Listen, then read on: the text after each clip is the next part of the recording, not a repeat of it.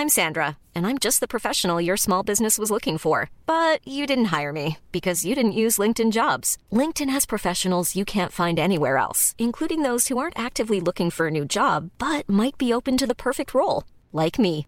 In a given month, over 70% of LinkedIn users don't visit other leading job sites. So if you're not looking on LinkedIn, you'll miss out on great candidates like Sandra. Start hiring professionals like a professional. Post your free job on linkedin.com/people today.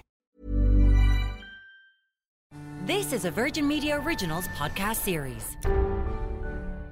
Hello and welcome to The Tonight Show. We sit down with Minister for Education Norma Foley as she confirms that Leaving Cert 2022 is to revert to its traditional format despite calls for a repeat of last year's hybrid model. There was a request from students and parents and others around the table that there would be um, additional accommodations made to the paper, and I, I was happy to include that and announce that today. Shots fired in the Dáil as the opposition says that the internal report into the celebratory gathering in the Department of Foreign Affairs simply does not go far enough. As the inaugural St Brigid's Day festivities, Brigid 2022, takes place, we look at the meaning behind the festival and if it's time we view the patron saint in a new light. Get in touch on Twitter with your comments and questions on hashtag TonightVMTV.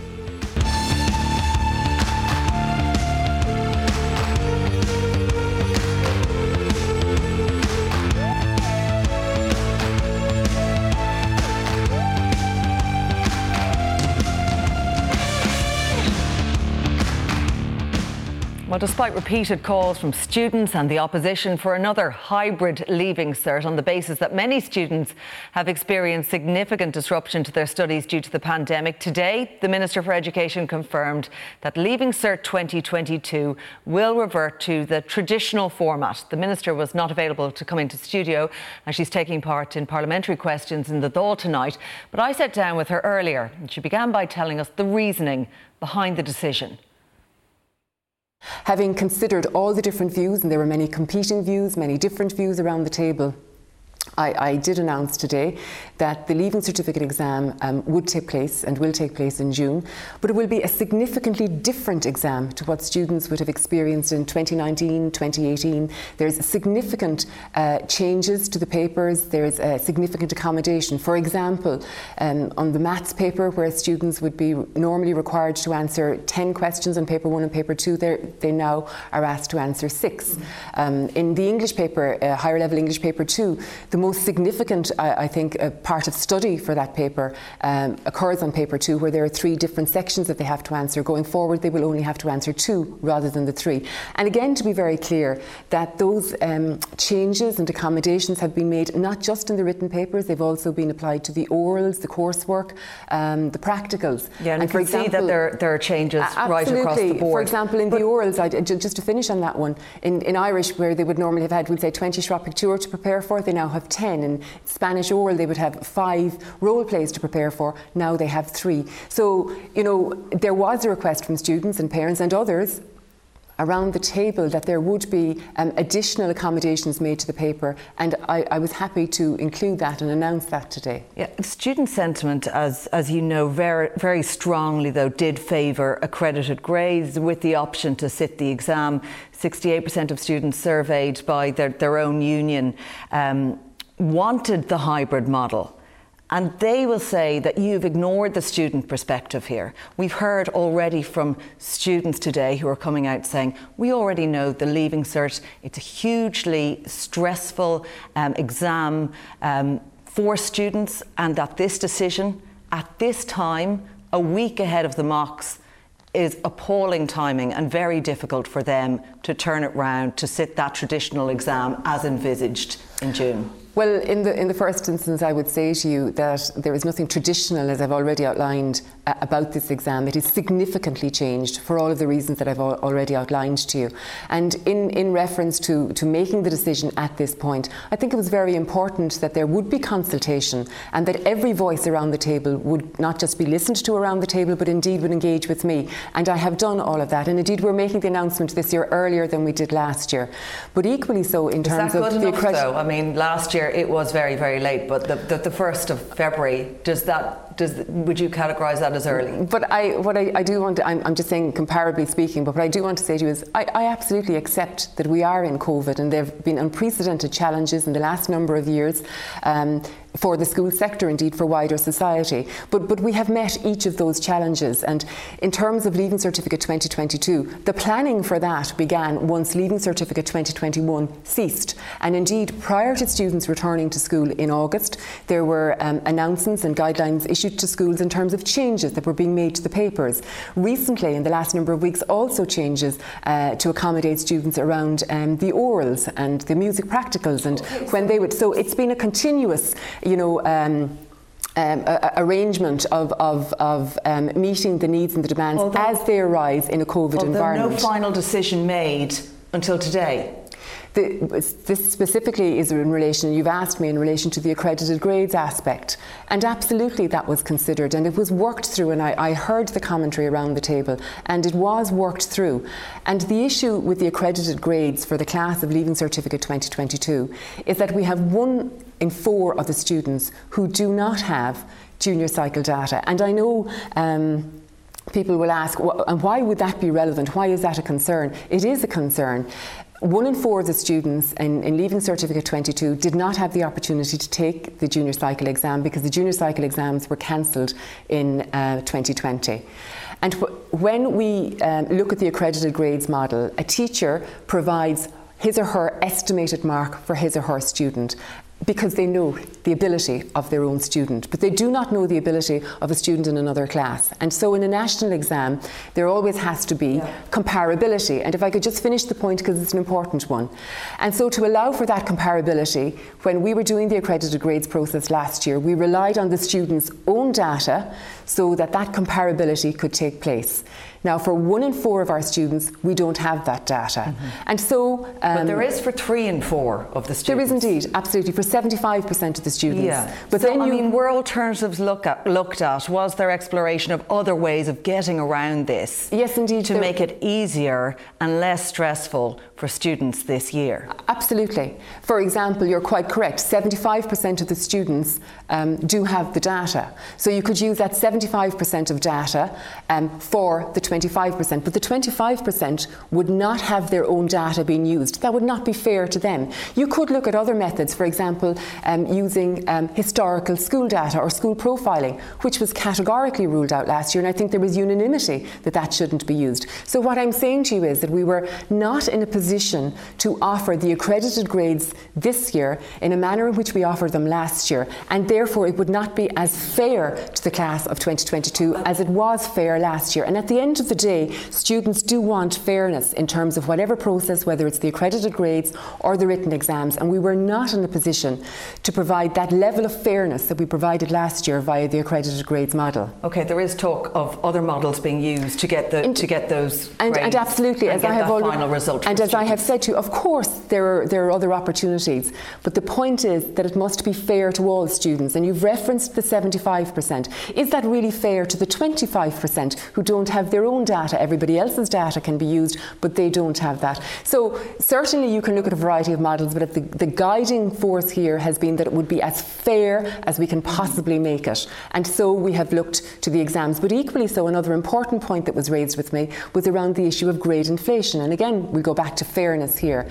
And the, the, the, students in particular, and indeed around the table it was raised with me, that the class of 2022 felt that they could be disadvantaged against the class of 2021 because of the high grade profile um, um, that was achieved by the class of 2021. So I have given the commitment that the, the grade profile, the grade inflation for the class of 2022 will be at a similar level to what was achieved for 2021.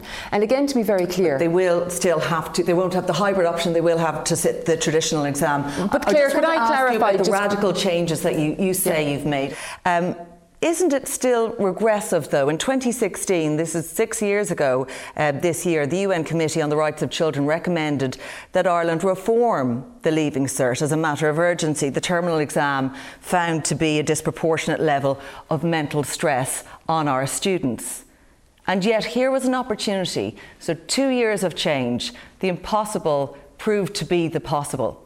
And yet this year we are reverting to those traditional exams that whether you say it's fair or not, a lot of students out there would say this is not fair on us and change needs to happen. Well, well, indeed, and I, I, think you will see in the last two years, um, and again this year, we have made significant changes to the experience of Leaving Certificate for students, so that students would have a pathway forward, whether it is into third level, apprenticeship, the world of work, and we achieved that. And remember, we achieved it in unprecedented times right throughout COVID. And you were correct about senior cycle reform and the need for senior cycle reform, and it is something that uh, I am hugely committed to, but it is not something that can be done overnight and, and through the lens of, of, of, COVID, we will take enormous learnings from COVID as to how we can move forward with senior cycle. And when we speak of senior cycle, we're not just speaking about reform in terms of the leaving certificate established exam, as you would refer to it. We're also talking about the, the transition year programs, we're talking about leaving certificate applied, we're talking about the LCV programs, and I am hugely but committed to that. The, what's the timeline on that? Because we're hearing it'll be 2030. It's 2022 now. It'll be 2030 before those reforms come out for the leaving cert? Well, I, again, I will say to you that there's a considerable body of work has already been done to progress um, senior cycle reform. Um, Do you plan I will, on fast tracking that? I certainly we will be moving as quickly as we possibly can because I see I, I come from this background myself. I see that there is a need for senior cycle reform. I see that we achieved a great uh, a great deal via COVID, but I need to make one last point and relevant point here. The students, and you, you have particularly emphasised the students, the students asked for a number of different things, four in particular. They asked, number one, that there would be clarity. We have given that today. They asked that there would be greater choice in terms of the exams. That has been given today. They also asked that the grade inflation issue would be addressed. I have given that today. And they've also asked for, in terms of the accredited grades, and I have explained the accredited grades that we can offer this year would not be as fair as what was offered last year. All and right. fairness must be at the centre of what we're move, doing. I want to move briefly to other matters now. And in the wake of the outcry over gender based violence and indeed cases involving violence against women in the past weeks and even in recent days in Kilkenny and in Cork, many have said, let's start with education. What is going to be done around the likes of sex education, education around consent in our schools. And do you believe it's about time that the state took full control over relationships and sexual education in our schools? Well, as it stands, there is a significant review of um, a relationship to sexual education uh, in our schools, SPHE, and considerable work has already been advanced, and the specifications in terms of the junior cycle will be issued this year, and there will be further consultation, and we will be accelerating all of that process um, for all of, of, of our schools, from primary right through second level, um, as a matter of priority. Um, there is considerable work done in our schools already. There is also um, coexistent, we'll say, to this review that is ongoing at present. There is a significant body of work in terms of a toolkit that has been made available to yes, our schools. And that is individual schools making decisions and trying to educate um, pupils as they see fit. But there's no across the board formatted form of education in this regard. Well, that's not quite correct, Claire, in terms of. Um, there's a flourish programme, say, in our primary schools but if that's I could been be, developed um, by, by religious interests but in which children will learn about you know, saying a prayer for, for, for, for the angel if they're in if, if their personal safety is, is called into question uh, and puberty is a gift from God. These kind of issues that raise concerns, that raise alarm maybe uh, among parents that not enough is being done and that our religious and our, our, our sex education, certainly in this regard, um, is letting down children in turn who will turn into adults and need to know about how society works. Well, again, as I, I will say to you, there is a very clear curriculum both at primary and at second level um, that all schools must adhere to and all students are entitled to the correct information, and the correct information must be given to our students. Free but from but religious I will, influence. But I, what I will say, what I will say is, there is absolutely um, a need uh, for a review of the system. I've acknowledged that. That review is underway. It is my intention that we'd, we would expedite that review as quickly as possible because I see the, the importance and the uh, significance that must be placed on this in our schools. On the gathering at the Department of Foreign Affairs, and we had that internal report that was released last night 20 officials mask free, um, engaging in celebrations. What do you feel about it? Well, I think in the first instance it should not have happened. Um, I think there's unanimity um, from all concerned, those who were there um, uh, at that gathering and even um, those outside of it. it. This should not have happened. Do you believe that there, in that report there's been full accountability? Sinn Féin saying, um, Pearse Doherty was saying earlier that the role of Simon Coveney, the Minister uh, for Foreign Affairs, and all of this is absent in that report. Do you think that's right? Well, I think to be fair now, the minister was not present at that gathering. He was he not was, part he of was, it. He was aware afterwards that the gathering had taken well, place. Well, I, I, think the correct procedure has been followed. The minister was not there. Um, it was correct that this would be investigated, that there would be a report done on it. The report has been very clear in its findings that this should not have happened. Uh, it should not have been allowed to happen. And um, there, there has been um, three individuals are, are, now asked to, um, to, to make a, a monetary donation and I think that's right and proper. And um, I, I, think, you know, um, the. Does the, the Minister have more questions to answer in front of the Oireachtas Committee? Well, uh, to be fair to the Minister, I think he has made himself available at every point to answer any questions that need to be addressed. And um, again, I would say to you, he was very um, supportive of this review within the department taking place. Um, the review is now completed, there is an outcome. The, the, re- the, review pulls no punches, as it were. It's very clear that this shouldn't have happened. And um, I, I think that is as it should be. Okay, there we leave it. Minister Norma Foley, thank you. Thanks very much, Claire. And we'll be discussing the issue of that report into the gathering in the Department of Foreign Affairs a little later. But first, I'd like to get a reaction to that interview with Minister Norma Foley with my panel here in studio, where we're joined by Minister of State in the Department of Transport, Hildegarde Naughton, uh, People Before Profit Solidarity TD, Mick Barry, political editor for the Irish Independent, Philip Ryan, and via Skype tonight by President of the Irish Secondary Students Union, Emer Neville. And I'd like to come to you first, Emer, if I may, and listening to what Norma Foley had to say there, the emphasis on uh, the de- decision that she made was one to ensure fairness right across the board. Uh, that that was the only way to ensure it was to go back to the exam halls because of the problem getting data because of the, the, the, junior certificate and the fact that one in four students who will be sitting the Leaving Cert this year won't have sat the, the junior cert. What do you make of that? Well, I think firstly, uh, students have been very clear about the fact that uh, they were disappointed with this decision today. A number of students went to school today with anxiety, with fear, and with a lack of clarity. But luckily for them, um, something was announced today, and students have welcomed that decision. Now, what we're seeing um, among students is, you know, the question, why couldn't the hybrid work? And I think the minister explained that very clearly, um, and it's very clear to us as well that we cannot be picking and choosing between which students do well and which students do not do well. Um, whatever this decision is, um, and, thankfully we do know now, but it needed to be a decision that was fair and that worked for all students. And unfortunately, there just was a lack of data there. And while many people will find this unacceptable, um, we ourselves have had to come to a term with this uh, and just realise that it was not an option this year. And, and, it's very unfortunate that students have had to go through this and wait so long for this decision. But it is a decision that we have now, and, and we will be working with the department to ensure that these okay. changes are fair so, and consulting with students on them as well. So, what, I, what I'm sensing from you tonight, Emer, is that this is fair enough that the decision made was the correct one.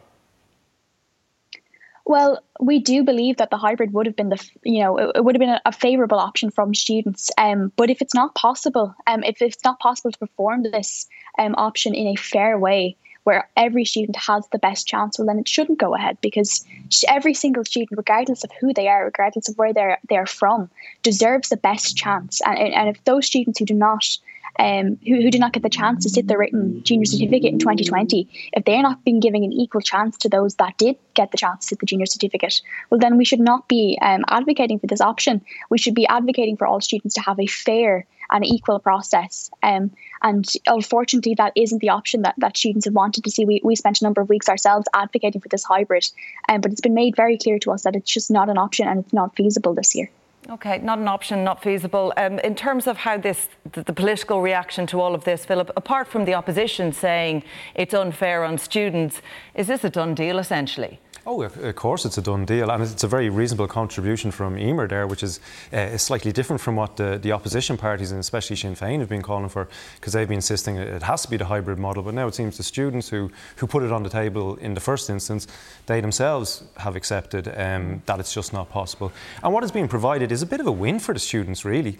When you when you look at what is being presented, the, the Leaving Cert will be far easier this year because it's taken into account that uh, students had less time in classes, less uh, tuition.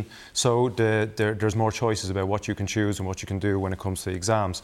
So I think the union there, um, they, have played it really well and they can claim this as, as a big win. Right, okay, but there still is a lot of catch up. I mean, in terms of you know the number of, of, of days that this particular class of 2022 has missed, uh, Mick Barry, and then the, the, close contact and all the other factors that mean they didn't get as many school hours that they would have wanted to. It does put stress on students. Would you agree? Students are under huge mental, press, uh, mental health pressures. Uh, anyone who's in touch with the students uh, will know that.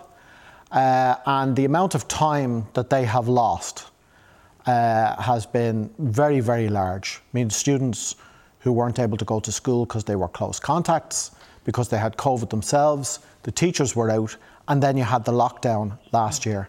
And I think what the government have delivered here falls far short of what the majority of students that I've been speaking to want.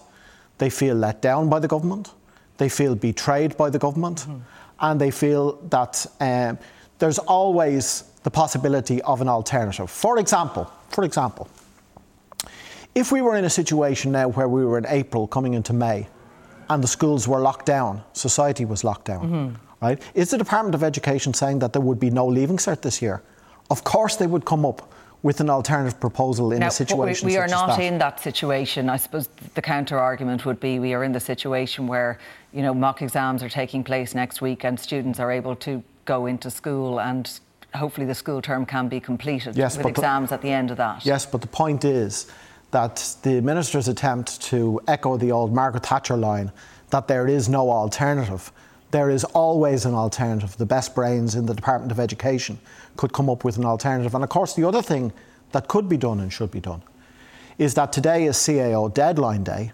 A huge amount of the pressure and the stress would be taken out of the situation if the government were to invest in a serious increase in the number of places in third level. It's wrong to force these students who've been through so much to compete against each other for a limited number of places in third level. There needs to be a big increase in the number of places there. Um, you know, the grade inflation issue was something that was brought up, and I think that the grades are going to be similar to the grades that Leaving Cert students of last year would have got in, in order to get into college. Um, that, that was one way of saying, you know, this is, this is fair and reasonable on students. But the timing around this has been called into question. It's February 1st today, it's a week out from the mock exams. They haven't been adjusted for these changes that the Minister is talking about. I think Minister Foley has done a, very good job here. What, they, what the students wanted was certainty and clarity, and she, she has given that today. And absolutely, this has been a very stressful and, and leaving cert year always is, and it's added more to that now with, with the pandemic.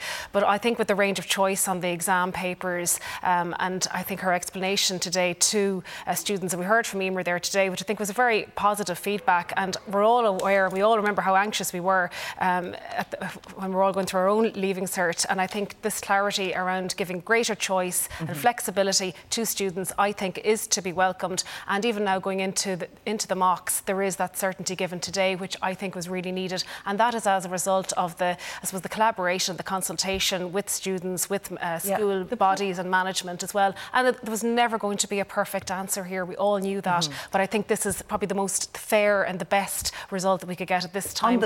On the wider point, though, about this, the need for change and reform in the system, it isn't working for everyone. It seems that change will be a long time coming when we're describing these changes today, as in fewer questions on individual papers, as being radical. Yeah, and, and I, I, agree we need to reform the Leaving Cert. I think we're all agreed on that, and work has commenced. But we, we also need to be looking at other areas like apprenticeships, and this is rarely mentioned in this conversation.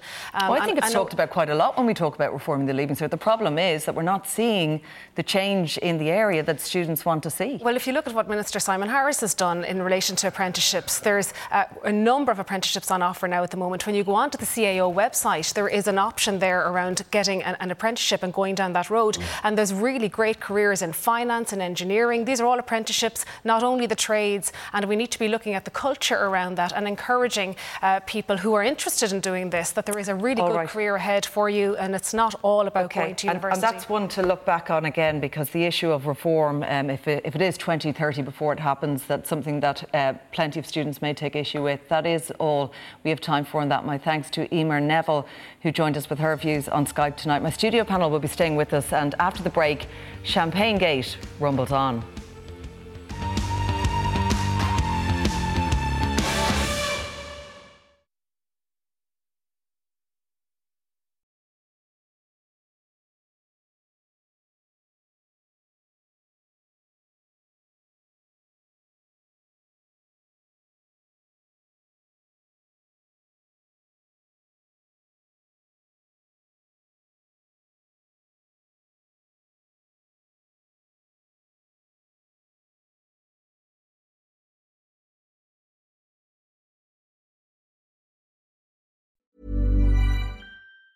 Hey, it's Ryan Reynolds, and I'm here with Keith, co star of my upcoming film, If, only in theaters, May 17th. Do you want to tell people the big news?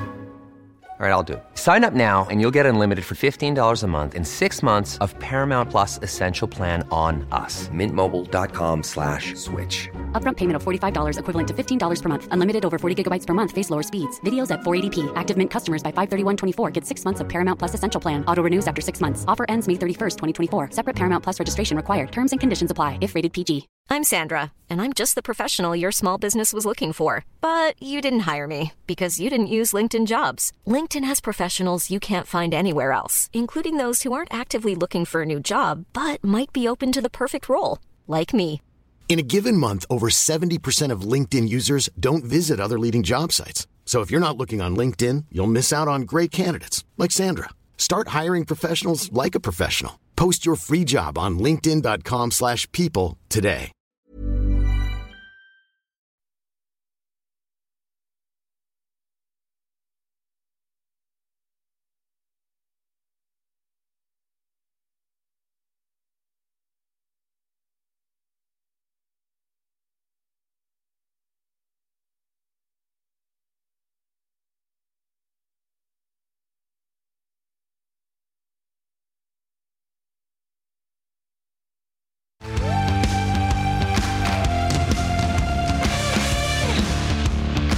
Welcome back. Opposition figures are calling for an independent investigation into a celebration at the Department of Foreign Affairs during lockdown.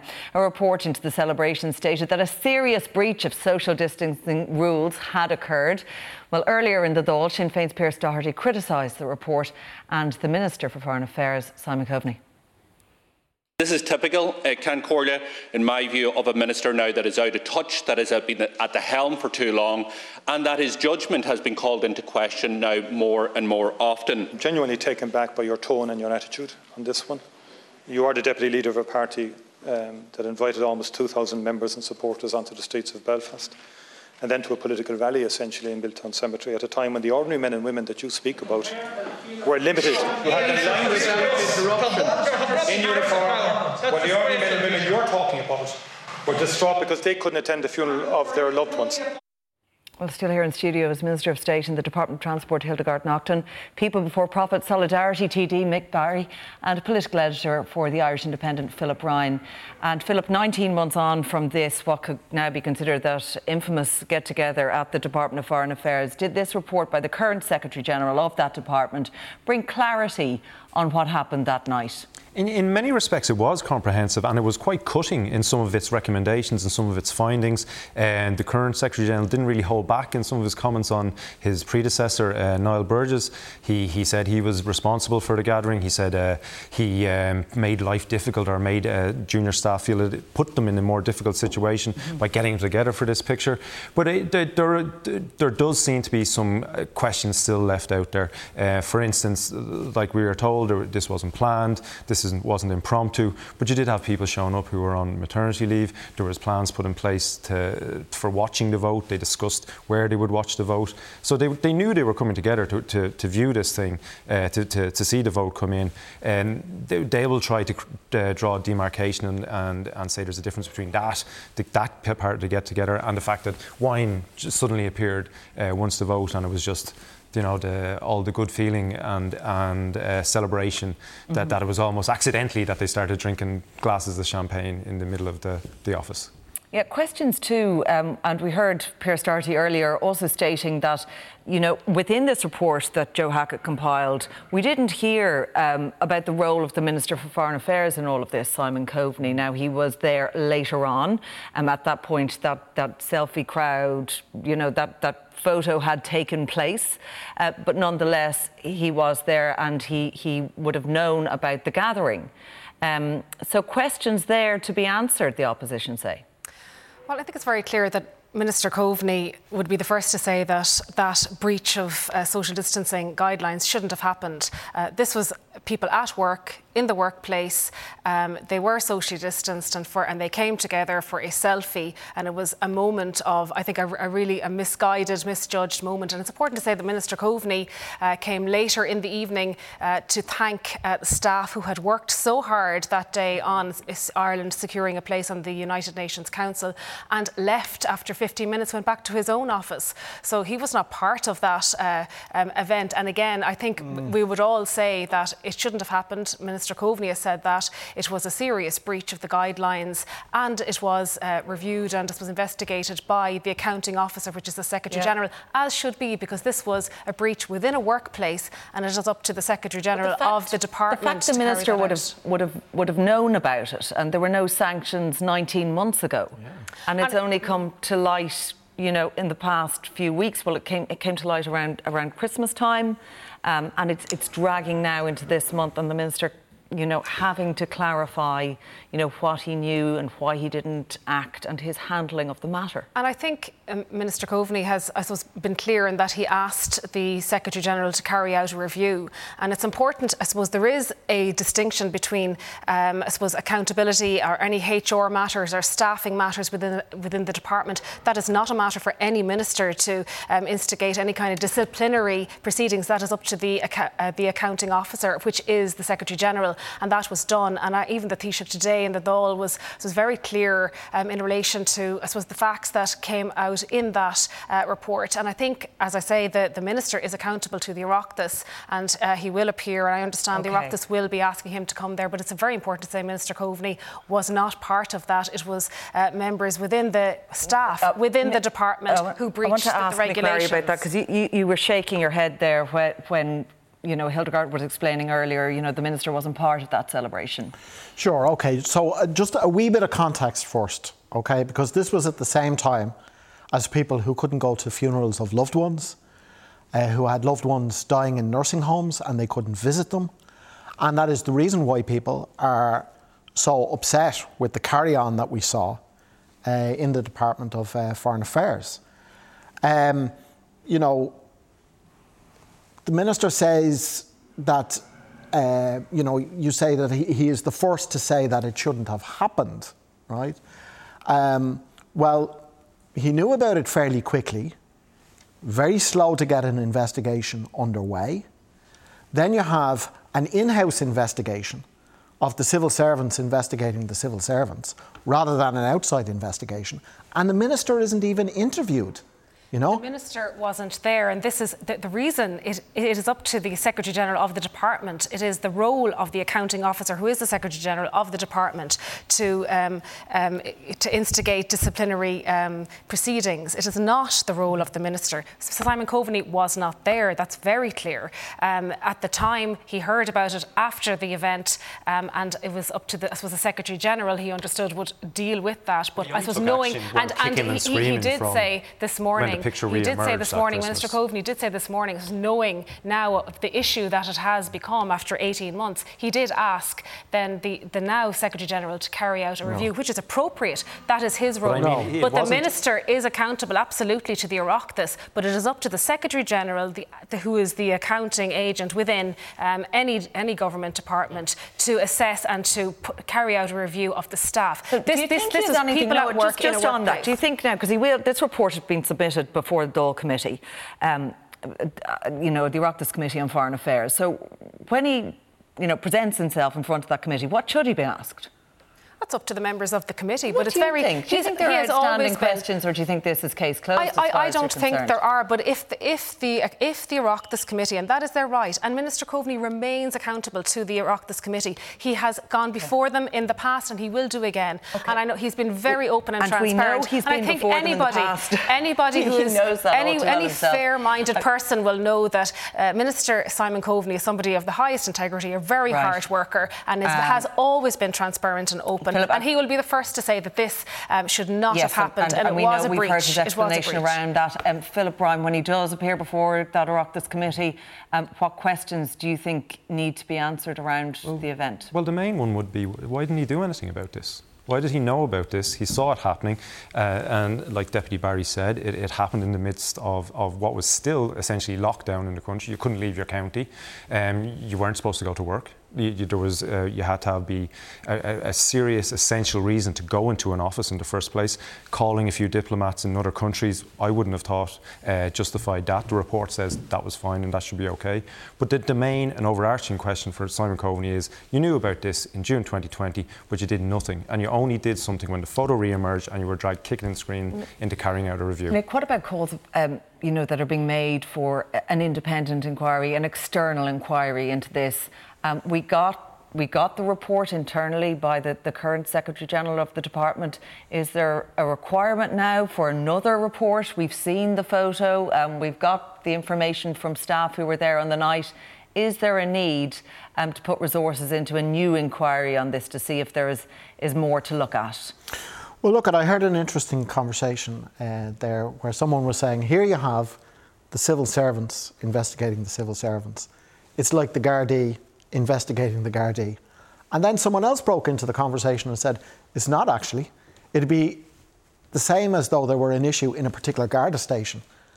And someone from that Garda station investigated rather than bringing in a guard So would you be happy if someone from another department looked at this matter? No, I wouldn't. I think there needs to be uh, an independent investigation, and I think that there And what are. do you think that will, what, what do you think will come of that? Like what uh, sort of outcome would you like to see from that, Mick?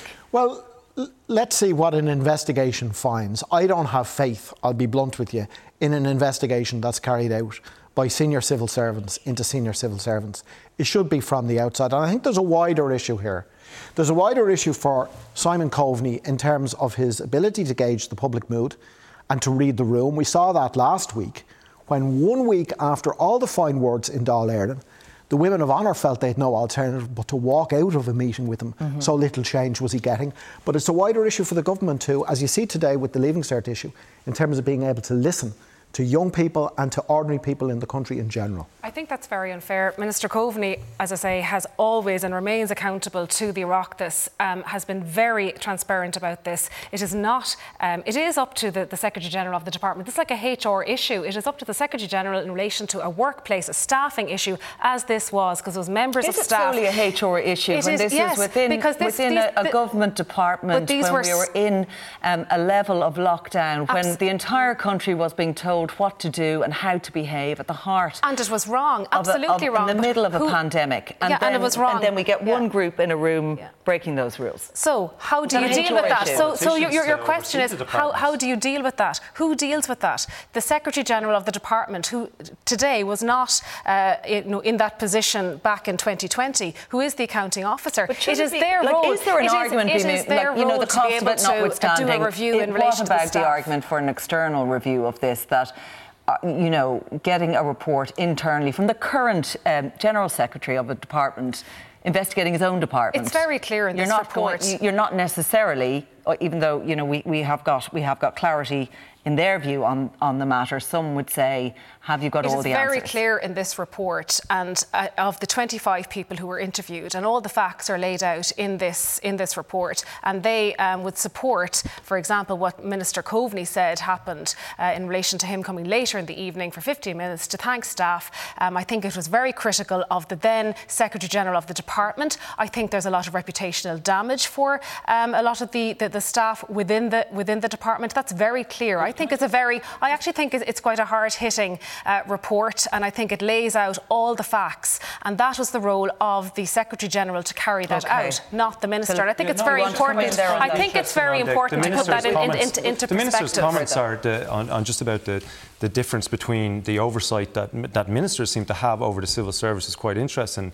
and Taoiseach to Leo Varadkar said something uh, a couple of weeks ago as well that they were powerless to oversee the civil service or enact any kind of discipline. I think the public aren't really aware of that. Mm-hmm. That you elect you elect people like yourself to oversee a, yeah. a, to oversee a department because that'll be the general impression when people vote for you is that you're going in there to oversee a department. But it's clear from yourself and the that it, it, it, that's not the case at all. That you're in there essentially as a spokesperson for the civil service. and disciplinary measures or matters, that is a matter for HR and for the accounting officer within within within departments. I bet within you, departments. I bet you Bar- Ministers I bet you are, Boris are accountable Johnson to the Oireachtas. Would wish he'd and be able to say facts. that and get away they're, with it. They're, they're the facts. But let's look at the report and let's look at the facts laid out in the reports, which is a very and you said it yourself, yeah, quite a hard hitting, quite what, a hard hitting and critical report in relation to, to what happened that night. What, and nobody's denying that. I'm not trying to defend that. Just to talk about what, what's going to happen now um, and these calls that we are hearing for an external review, and inquiry into what happened.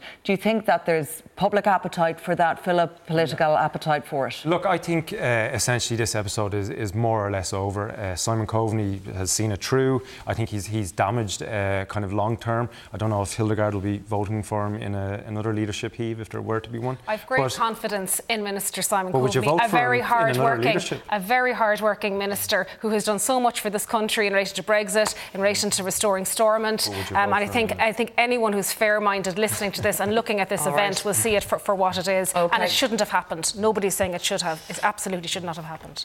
We'll have to leave it there. My thanks to Hildegarde, Mick, and Philip. Coming up after the break, the inaugural Brigid 2022 festival takes place today. We take a look at the meaning behind the new public holiday.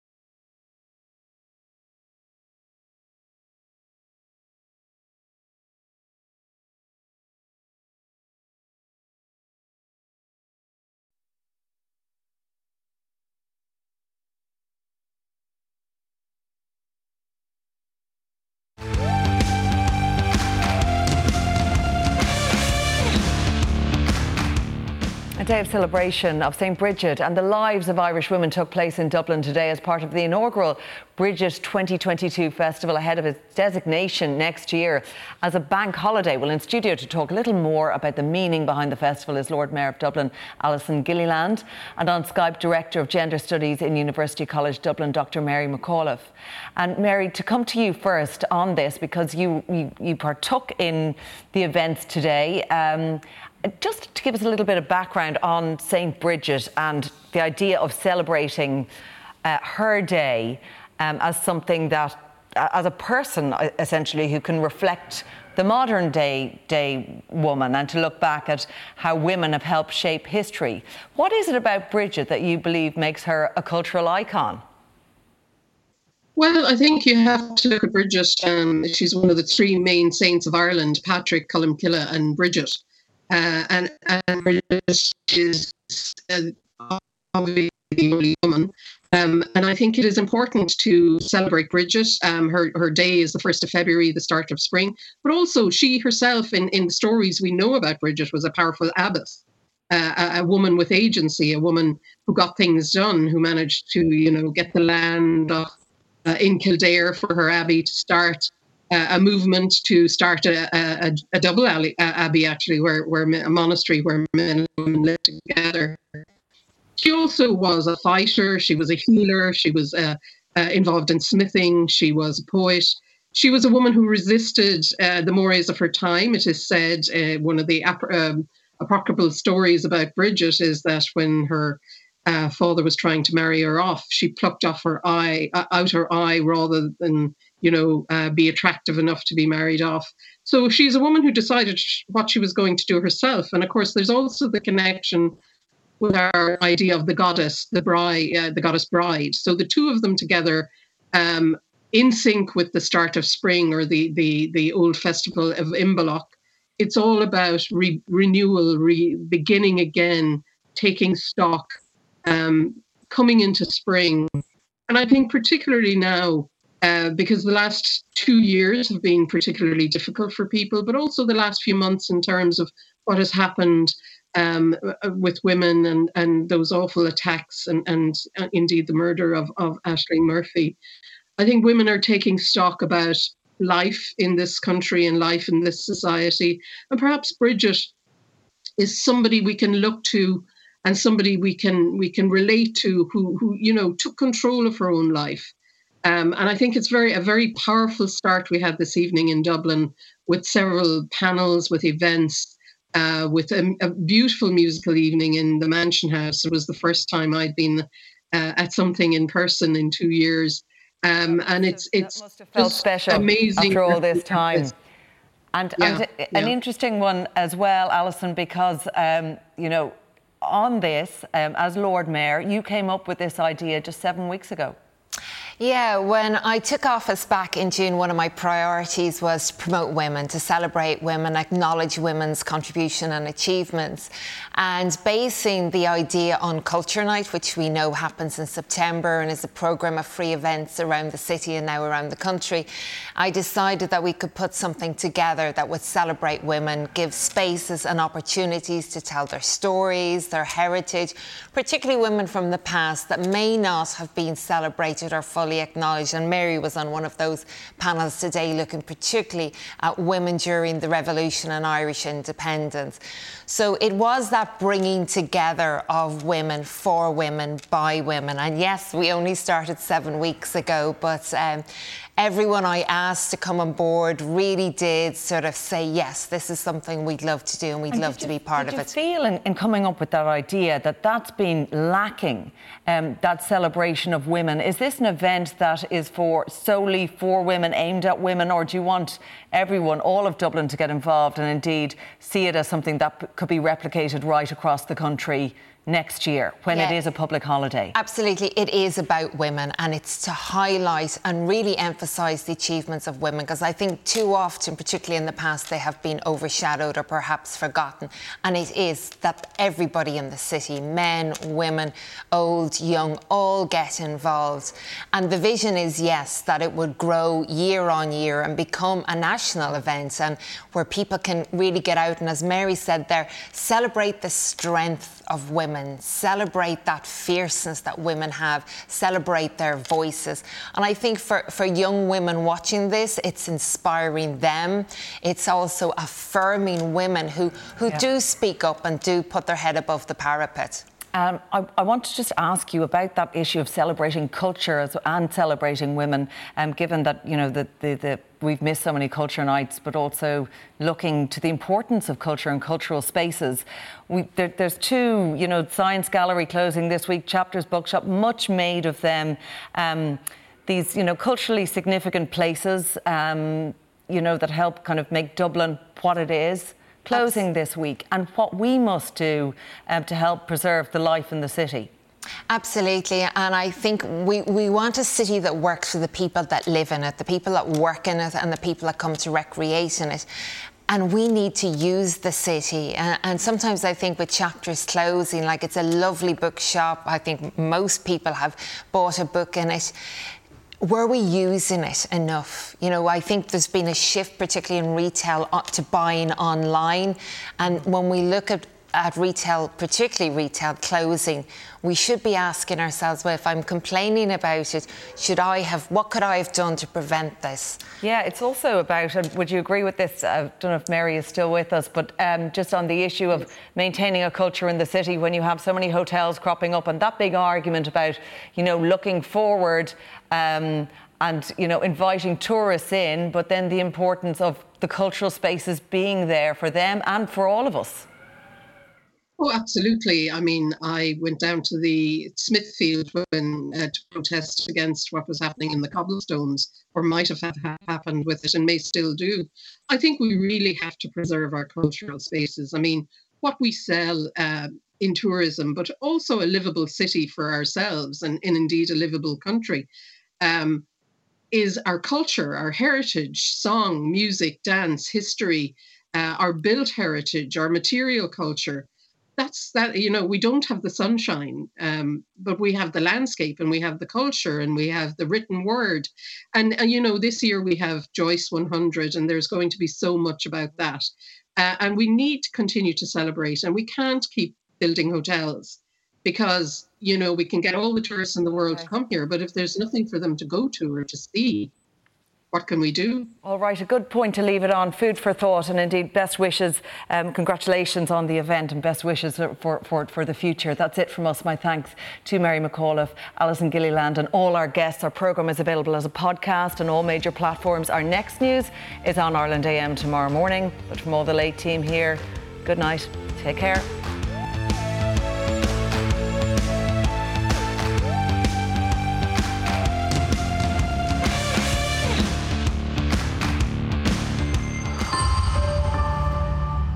Is a Virgin Media Originals podcast series. Want truly hydrated skin? Meet Osea's Body Care Breakthrough Hyaluronic Body Serum. It's clinically proven to increase hydration by 161%. It's lightweight, fast absorbing, and delivers 24 hours of hydration for silky smooth skin without any sticky afterfeel. Treat your skin to clean vegan skincare from Osea. Get 10% off your first order with code SUMMER at OseaMalibu.com. That's O S E A Malibu.com code SUMMER.